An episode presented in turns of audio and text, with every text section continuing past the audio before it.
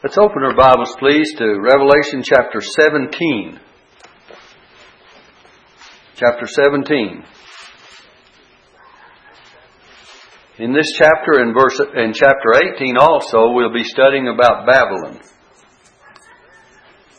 The very beginning of Babylon, or Babel, or Babel, as some might say, was associated in the beginning in Genesis chapter 11 with uh, resisting and defying God, and it's no different here. In these two chapters in Revelation, there's a resistance and a defying of God in several aspects. But in this 17th chapter, we're going to find that there are three divisions here I'll give you. The description of the woman, she's pictured here as a woman, and we'll read it in uh, the text here in a moment. The description of the woman, verses 1 through 6. The interpretation by the angel, verses 7 through 15. And the destruction of the harlot, this harlot woman, verses 16 through 18. So the description of the woman, verses 1 through 6, and the interpretation by the angel, verses 7 through 15, and then the destruction of the woman or the harlot, verses 16 through 18. when we start studying about Babylon here, we're going to find that Babylon is seen as a great worldwide, now listen carefully, ecclesiastical or religious, and political and commercial system. Three different aspects of Babylon ecclesiastical, a worldwide church, a corrupt, a false church, and political and a commercial system entwined. These three conditions fully described in uh, chapter 17 and 18. They're developed in chapter 17 and 18. And let me just continue with a little bit of introduction before we get into the verse by verse in the 17th chapter. An ecclesiastical and religious system in rebellion against God and confusion. By the way, Babel means confusion. We'll get to that in a moment. And confusion in the departure from the truth and the name with the name of mystery in fact, we'll read in verse 6, Mystery Babylon the Great. And it says, the mother of harlots. And a mother, if she's a mother of harlots, then she has daughters. We're talking about spiritual idolatry and uh, spiritual adultery and spiritual uncleanness all the way through.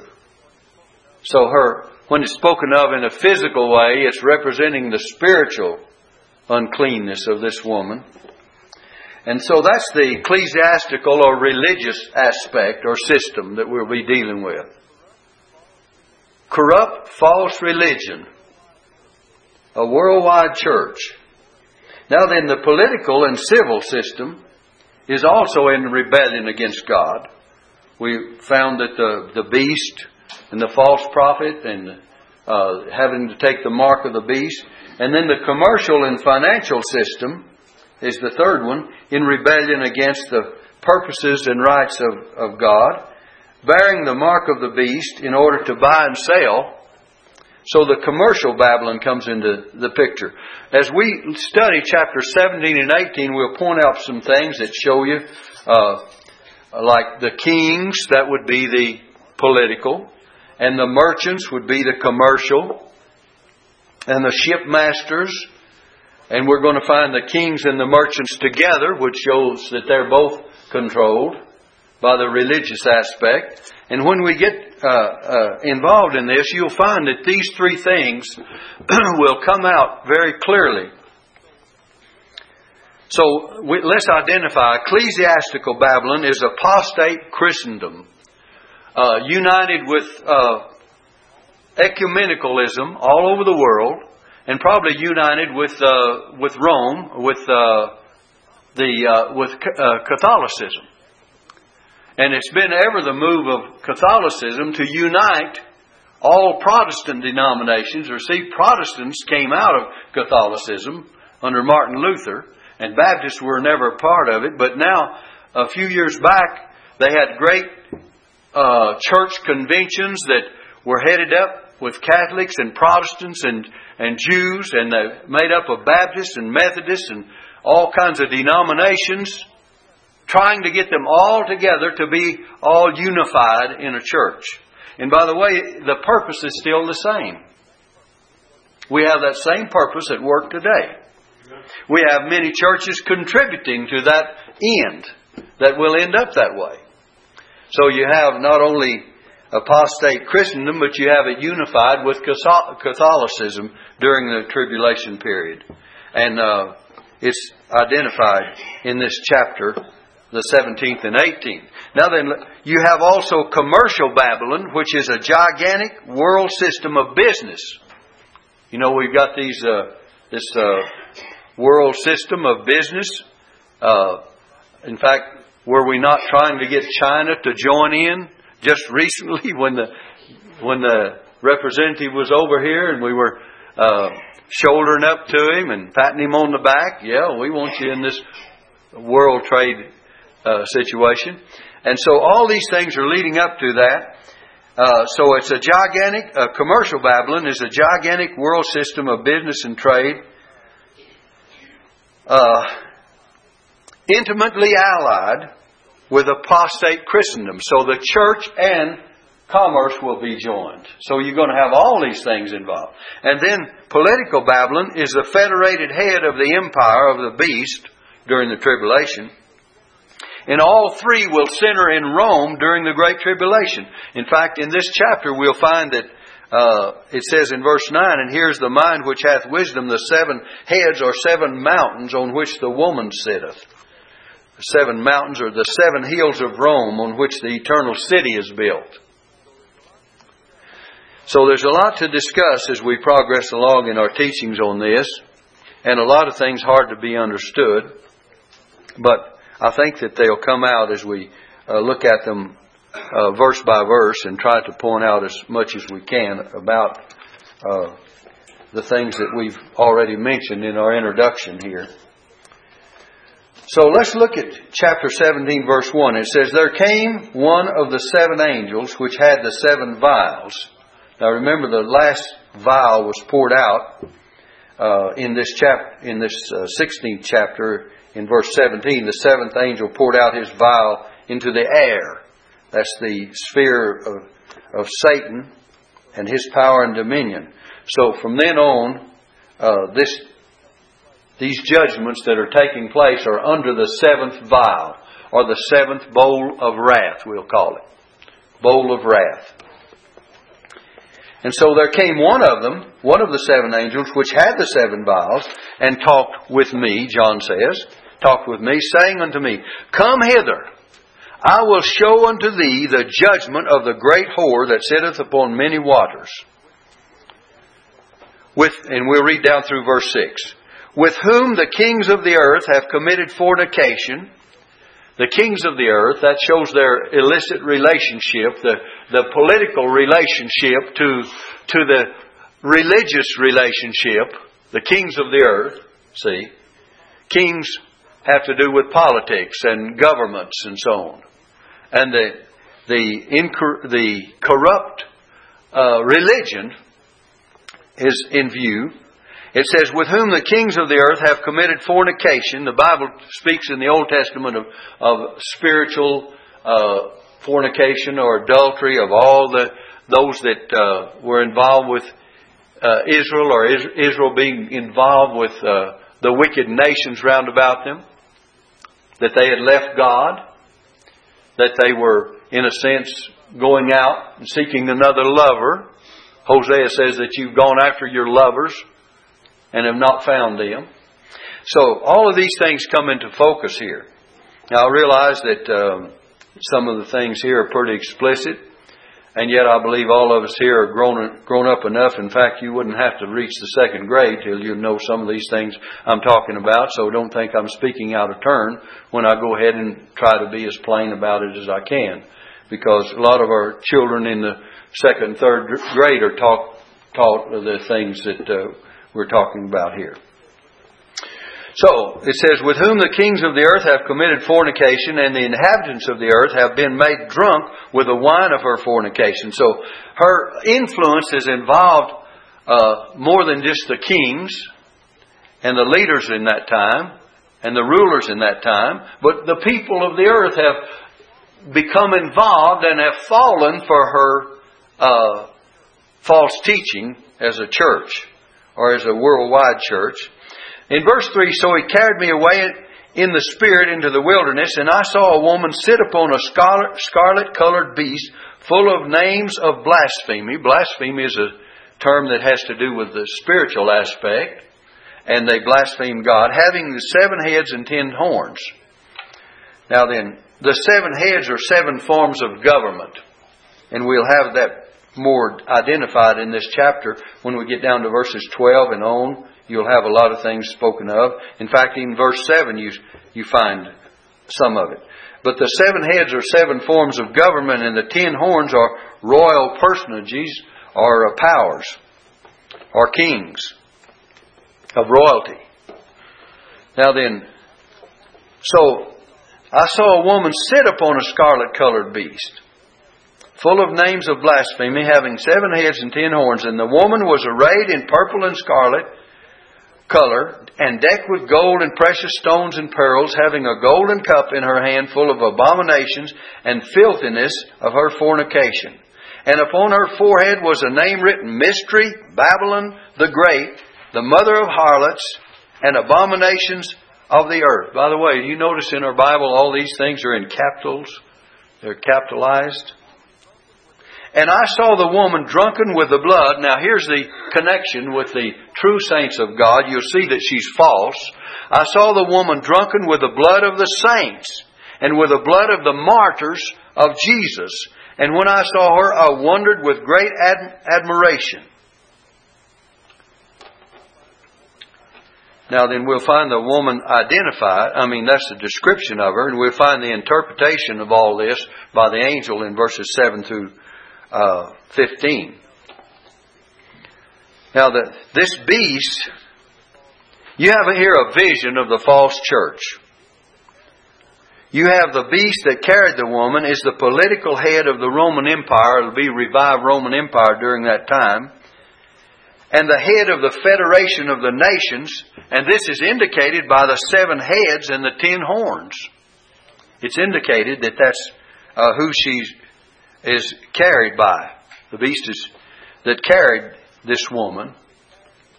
So the beast that carries the religious aspect of this Babylon, Babylon speaks of confusion, of, of it speaks of commercial and political and ecclesiastical confusion, and how that she merits the doom that is pronounced upon her in this chapter 17 and 18. And all three aspects of Babylon will fall the false church will fall, the, the commercial aspect will fall, the uh, political head will fall, and in chapter 19, when Jesus comes back in power and great glory, he will take charge, and the beast will be taken and cast into the uh, pit. In fact, if you look at chapter 19 and verse uh, in verse uh, 20 it says, And the beast was taken, and with him the false prophet. All of them were going to meet their doom when Jesus comes in power and great glory in the 19th chapter. Verse 20 says, 19 verse 20, And the beast was taken, and with him the false prophet that wrought miracles before him, and which uh, with which he deceived them that had received the mark of the beast, and them that had worshipped his image. These both were cast alive into the lake of fire burning with brimstone. So you have the beast and the false prophet cast into the lake of fire. And then the devil is put in chains in the 20th chapter for a thousand years.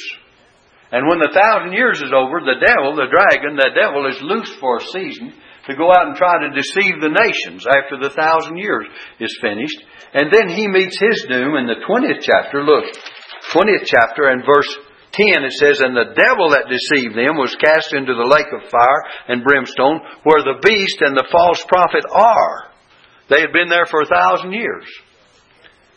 That shows you that uh, judgment of God is not uh, annihilation of people and of, of, uh, of wicked powers, but it's they'd been there a thousand years. That's quite a long time. If hell was no longer than a thousand years, that'd be enough, wouldn't it? But it's a continuous suffering for those who have defied God and and spoken evil in the face of God and have done what is spoken of in these chapters. Now let's look in 17th chapter where we were reading. if you notice verse 5, it says, Upon her head was a name written, Mystery Babylon the Great, the mother of harlots and abominations of the earth. How many times have people uh, said in the terms of Catholicism, let's go back to the mother church? Or the churches need to be drawn into the mother church? How many times have uh, people of various denominations almost uh, fallen for that idea of making a one world church already? And how many do you see round about us that are falling for all of the uh, bait, so to speak, that is put out to try to promote that kind of a, a worldwide religion? Now, don't think I'm trying to be cruel or anything, but you know, the promise keepers, I know there's people go and they have a good time, they come back all lifted up. But their idea, if you read some of the material, they say, we want to break down the walls of denominationalism. That's what they want to do. They don't want to be identified as any denomination. They want to have everybody to assemble together, and they're promoting, some of them without the mind toward it, I'm sure. Many good Christian men are participating.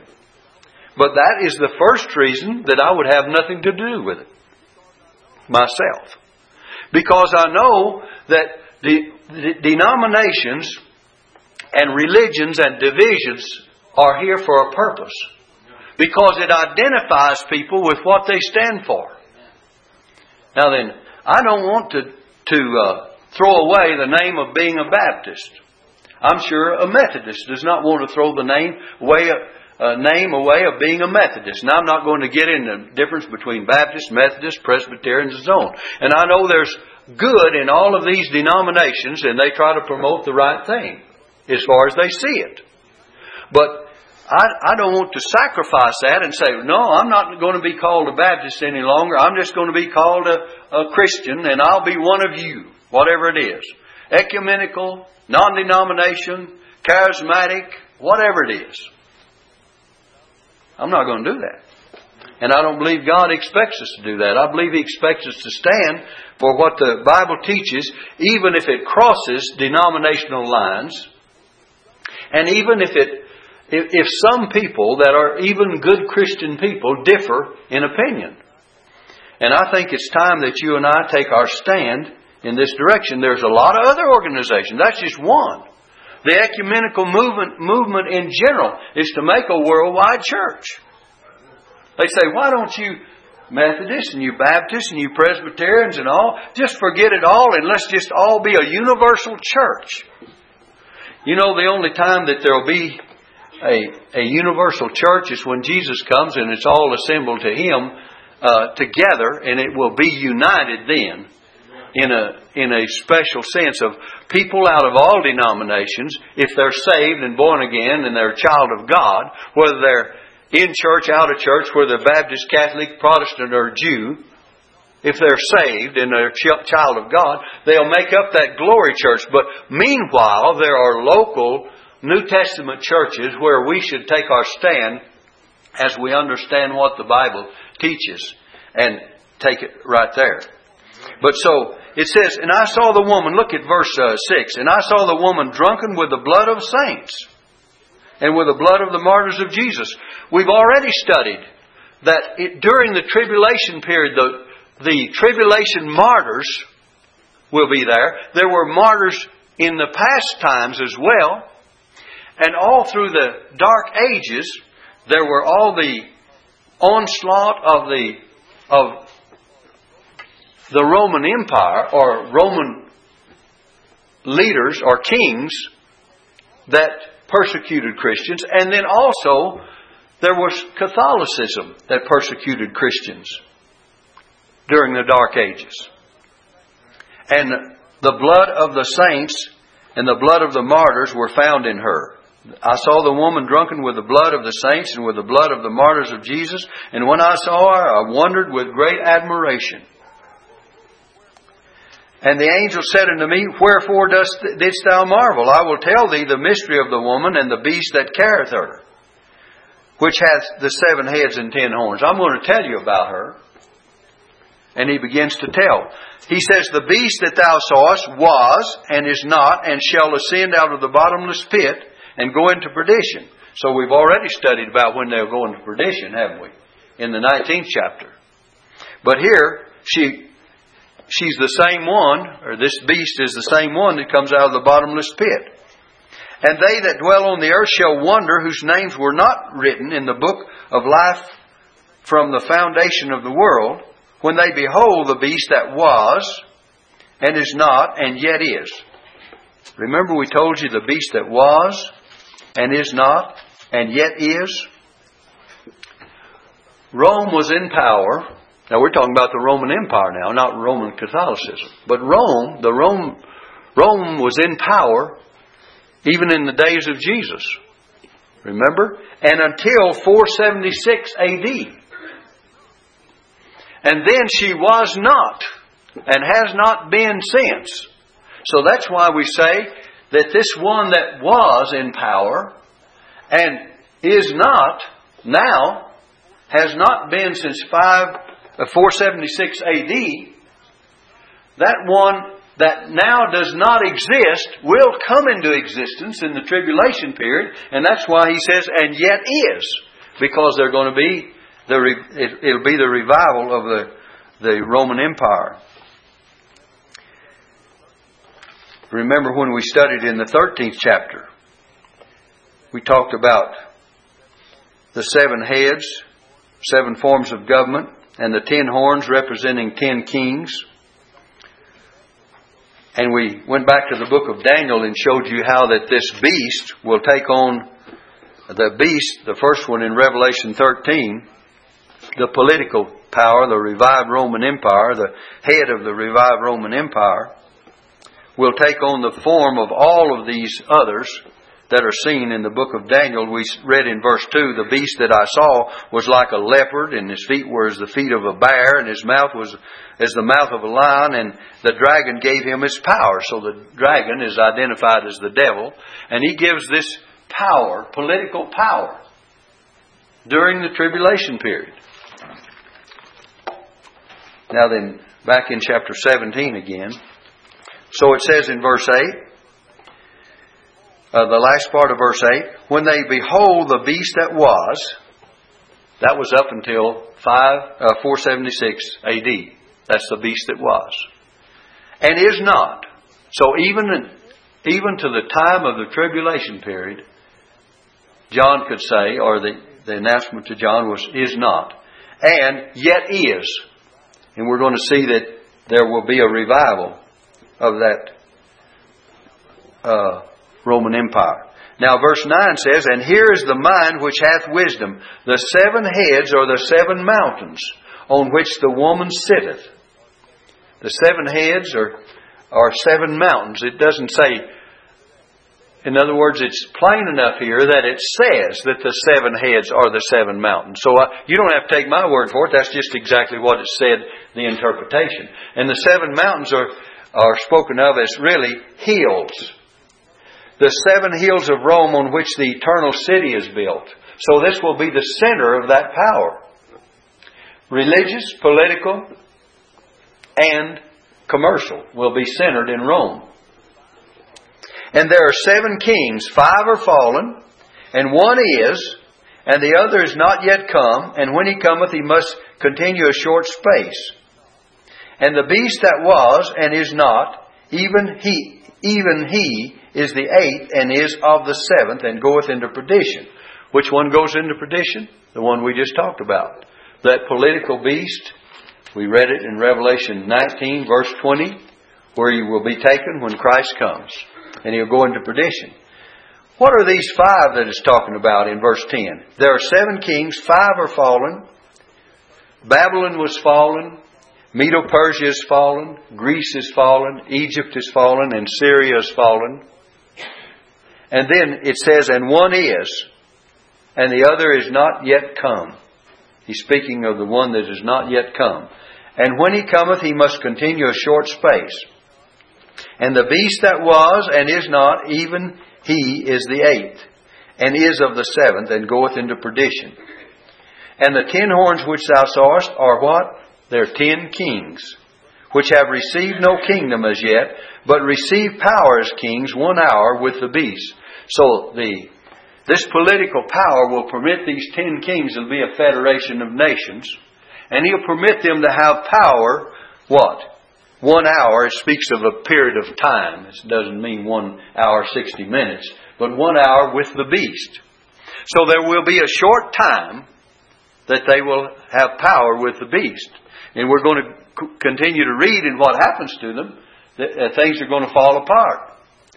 Both for the uh, apostate Christendom and the uh, political head and powers and this federation of, of kings, it's going to fall apart. In this chapter, we'll see it. And then later on, the commercial aspect in the next chapter will be seen. Both political and commercial would continue in the 18th chapter. In the 17th chapter, we actually see the doom of the apostate church. And in chapters 18, we ha- in chapter 18, we have the doom of commercial and political Babylon. Those two aspects will meet their end. But let's go ahead and read in verse uh, uh, 13 now. These have one mind and shall give their power and strength unto the beast. They're going to be united. This confederacy will be united under the beast. And they'll give their power and their strength, their support. You know, we have these uh, nations that are together now, like NATO. They're all giving their support to each other. And uh, of course, we have the United Nations too. But there will be this revi- this federation of nations in Europe in the tribulation period. and listen, what they'll do, they'll be under the head of Rome, at, and indicated by the beast, this political head, in political power, and they'll give their support. They'll have one mind and give their power and their strength unto the beast. And these shall make war. This is what's going to happen in the 19th chapter. By the way, it's just telling you in here, uh, chapter 17, verse 14, it's going to tell that they'll make war with the Lamb, but that, that war doesn't come until the 19th chapter when we see Jesus coming back in power and great glory. And that's when the war is made. That's the Battle of Armageddon. But it announces it here, these shall make war with the Lamb, and the Lamb shall overcome them. That's what we see over in the 19th chapter. He's going to overcome them, for He is Lord of lords and King of kings. It's said in the 19th chapter that He is Lord of lords and King of kings and Lord of lords. And they that are with Him, when the, those that come with Him from heaven, are called and chosen and faithful. That's who the Jesus is going to bring with Him, isn't it? When he comes in the 19th chapter in power and great glory, he will bring the armies of heaven followed him. When he comes upon that white stallion, and says the armies of heaven followed him. Who are the armies of heaven? The saints, the chosen, the righteous, the faithful. And if you go over there, and by the way, I can get carried over there right quick because uh, it's so wonderful. But if you'll notice uh, in the 19th chapter, it says, uh, in verse 11, we'll read verse 11. I saw heaven open, behold a white horse, and he that sat upon him was called faithful and true, and in righteousness he doth judge and make war. Now then, heaven opens, and he comes from heaven. This is Christ on a white horse. His eyes were as a flame of fire. Here he's described in verse 12. On his head were many crowns, and he had a name written that no man knew but he himself, and he was clothed with a vesture dipped in blood, and his name is called the Word of God. The Lord Jesus Christ is without a doubt identified. And then it says in verse 14, And the armies which were in heaven followed him upon white horses, clothed in fine linen, white and clean. Now then, if you drop back to verse 7 and 8, it says, Let us be glad and rejoice and give honor to him, for the marriage of the Lamb is come, and his wife hath made herself ready, and to her was granted that she should be arrayed in fine linen, clean and white. For the fine linen is the righteousness of saints. So when Jesus comes, and this army of heaven, clothed in fine linen, white and clean, verse uh, 14, it's going to be the the redeemed that's coming with him. Now back in 17, verse 14 again, and see how much sense this verse will make. Verse 14, These shall make war with the Lamb, that is this federation of nations under the head of uh, this political beast power. These shall make war with the Lamb, and the Lamb shall overcome them. That's what we're going to find in that 19th chapter. For he's Lord of lords and King of kings, and they that are with him, we said the armies of heaven, they that are with him, what are they? They're the called and they're the chosen and faithful. The redeemed are coming with Jesus. I heard a long time ago was teaching something to this uh, respect or along this line, and there was one of the ladies in the church over in the Peotone, Oklahoma. She says, "But you know, I can't ride a horse." The armies of heaven followed him, and look, upon white horses, clothed in fine linen, white and clean. Well, it won't make any difference because I think that this is, I believe all this is symbolical language, just showing you Jesus is the conqueror. He's seen as coming on a white stallion to show that he is a conqueror. And he, and he's seen with an army that are pure and clean. And they're coming with him in his support. And that's really what it's all about. So the symbols represent what's going to happen. So the saints of God are coming back to, with Jesus from, from the heavens to the earth. He's going to take his own with him first, and then what he's going to do, he's going to bring them back. He's coming for his saints, and then he's coming with his saints. Jude says, Behold, the Lord cometh with ten thousands of his saints. 1 Thessalonians chapter 4, Paul says, He's coming for His saints because the dead in Christ shall rise and the living believers shall be caught up together to meet the Lord in the air, and so shall we ever be with the Lord. We're with Him even when we come back to this earth. So this verse says, and it says a lot about it. Now then, verse uh, 15 says, And he saith unto me, The waters which thou sawest, where the whore sitteth, are peoples and multitudes and nations and tongues. I want you to notice this.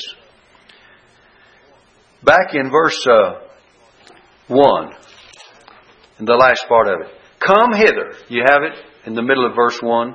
Come hither, I will show unto thee the judgment of the great whore that sitteth upon many waters. Now then, down to verse 15. And he saith unto me, The waters, the many waters, the waters which thou sawest, where the horse sitteth, are peoples and multitudes and nations and tongues. And this teaches that the influence of this idolatrous, satanic system, false church, apostate Christendom, and all this combined of Babylon is universal because her influence is upon what? Peoples and multitudes and nations and tongues, and the many waters represents her authority over all the world. Because in verse 1 it says, She sits upon many waters, and in verse 15, He saith unto me, The waters which thou sawest where the horse sitteth are peoples and multitudes and nations and tongues. So it shows a universal influence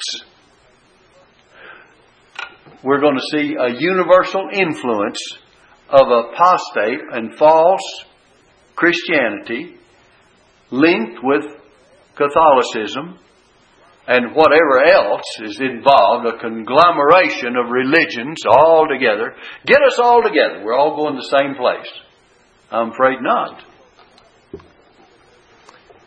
Because the Bible teaches that there's a way which seemeth right unto a man, but the end thereof are the ways of death. And the Bible says, except a man be born again, he cannot see or enter the kingdom of God. And Jesus himself said that. And Jesus said, I am the way, the truth, and the life. No one cometh unto the Father but by me. So he excludes a lot of others that have other ways of getting to heaven. You say, preacher, do you believe there are people that are saved in in uh, in uh, the Methodist Church? Certainly. Do I believe there's people that are saved in the in the Church of Christ? I believe. Uh, do you believe there are people that are saved in the Catholic Church? I certainly do. But a lot of them, in spite of what it teaches, because they've received Christ, they believed on Christ. And so there's some that are saved in all these churches, churches. And by the way, in the next chapter, we're told that even in the tribulation, they will be called upon. God will say, come out of her, my people. There will be His people that are come out of this. Look in verse, chapter 18, verse, verse, uh, 4. And I heard another voice from heaven saying, Come out of her, my people, that ye be not partakers of her sins, and that ye receive not of her plagues. So there's going to, even in the tribulation, there's going to be a call to separate. Not to get together, but separate. Well, I'll tell you, people got this idea. You got to get it all together, and everybody's got to be of one. No. The unity that Jesus is praying for in the 17th of John in his great high priestly prayer will finally be realized, but only when Jesus comes again will be, be unified in that fullest sense of the word. Now, he wants us to be unified in a local church now. He says that we're to endeavor to keep the unity of the Spirit in the bond of peace in the local church atmosphere. We want unity in the local church. But you do not have unity when you have rival denominations and rival beliefs and rival uh, uh, cults round about you. You don't have unity. The church is spoken of as a church militant. Jesus said, Upon this rock will I build my church, and the gates of hell shall not prevail against it. Paul told Timothy, he says, Thou therefore endure hardness as what? A good soldier of Jesus Christ. What do soldiers do? They fight, don't they? They try to win the battle. And brother, a local church and its members are to be soldiers. Amen. And it tells us to endure the hardness that we have to do. Well, I'm afraid that today people would rather surrender than to, than to fight. A lot of them brother join them. Say if you can't win them, join them. Well, that that may be some people's idea, but there's a lot of things I don't join. Some people wonder why Brother Joyce doesn't belong to everything. I just don't. I just don't because I had convictions a long time ago about those things. When I first started preaching, I was I was uh, well, they had me as a chaplain, so to speak, or the VFW and the American Legion. I belonged to VFW and American Legion, Volunteer Fire Department in Rio Dosa Downs, the Boy Scouts, and the Assistant uh, Scoutmaster, and all these things. And I didn't have time to see my wife, to see my kids. So finally, I just took all of it, and I says, I'm no longer this in the VFW. I love the VFW. There's nothing wrong with it. And the people that got time for it, that's fine in the American Legion? I said, I'm not, not that either. And the volunteer fire department, I quit that. And the other part, is, as well as I loved it, Boy Scouts, because they teach boys to respect things. And we need more of them. I think it's a very good program. But you can't belong to everything. There's a lot of good in a lot of things. But anyway, and then there are other things in the religious world that they want you to join. Join the Ministerial Alliance. Join this group. Uh, join the Promise Keepers. Join uh, the Gideons. Gideons do a wonderful work. Of course, they won't let preachers in the Gideons. You know that, don't they? They want the good men of the church, but they don't want the preachers because they don't want that kind of thing, which is a good as far as the organization is concerned. And we have the Gideons here every year. Don't misunderstand me. They do a good work. And we give a, for the size of church we have, we give as good a donation as uh, most anyone does for this size, percentage wise. I think this year it was nearly 300 and something dollars or something like that for just a small group we had here just a plate offering. But anyway, be that as it may, you can't do all the good there is. You know, Jesus came, He walked the shores of Galilee and trod the Judean hills. He healed the sick, cleansed the lepers, raised the dead, and He preached to some, and He says, You will not come to me that you might have life. He didn't win the world, He came to die to save the world. You and I to tell the world about Him. We're to preach the gospel, but that doesn't mean that everybody that we preach to and our convictions are going to come down right with everybody. So where are you go, what are you going to do? Just say, well, because they, uh, I can't be real popular and I can't win the whole world, I'm not going to win any? No. Let's do what we can. Let's do what we're supposed to do. So anyway, look at verse 15. This universal influence of this uh, of Babylon the Great, the mystery Babylon, the great mother of harlots and abominations of the earth, as it says in verse 5, but verse 15 says, And he saith unto me, The waters which thou sawest where the whore sitteth. Now, that means she controls and has influence uh, over what? The peoples and multitudes and nations and tongues. A universal influence. And the ten horns which thou sawest upon the beast, these shall hate the whore. They're going to, for a little while, all of this is going to be rosy. I mean, there's going to be political, commercial, and religious Babylon all entwined, and it's all going to be one rosy picture. But then what's going to happen? These shall hate the whore, and shall make her desolate and naked, and shall eat her flesh and burn her with fire. Verse 17. You say, what is God doing about all this? Look at verse 17. It tells you.